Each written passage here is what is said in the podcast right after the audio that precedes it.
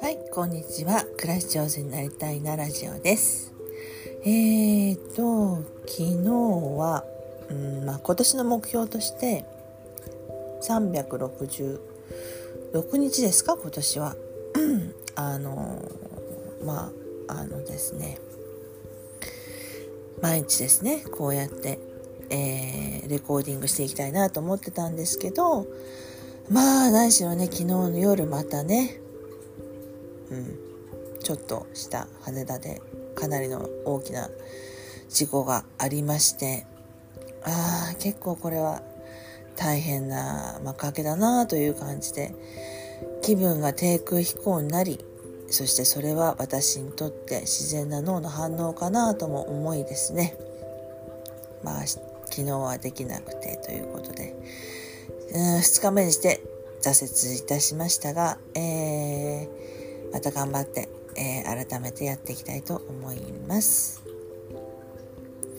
まあでもあのちょっと天気がですねあんまり良くなくてですね今年のお正月ちょっと寒々しいなというふうに感じていますがうんあったかいっていう方だったんですけどね。なかなかちょっとその通りにはいかなかったようでいろいろなことも起こっているようですね。ちょっと水星逆行が2日までというふうに聞いて先生術でですね。水星逆行っていうのを調べてみたんですけどまあちょっと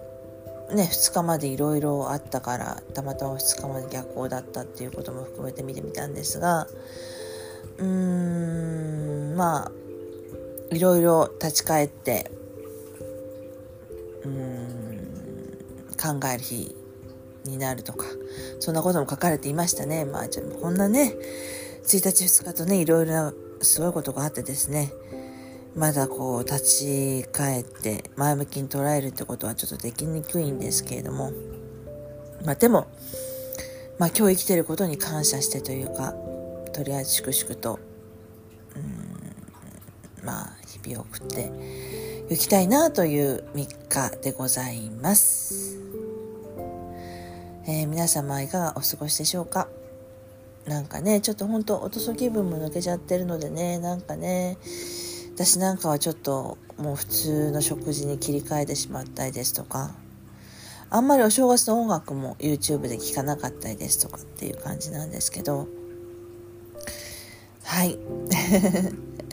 まあ、そんなわけで、えー、366日今年はあるのかな。でその366日6回ぐらいできたらいいなと思っているのでまた今日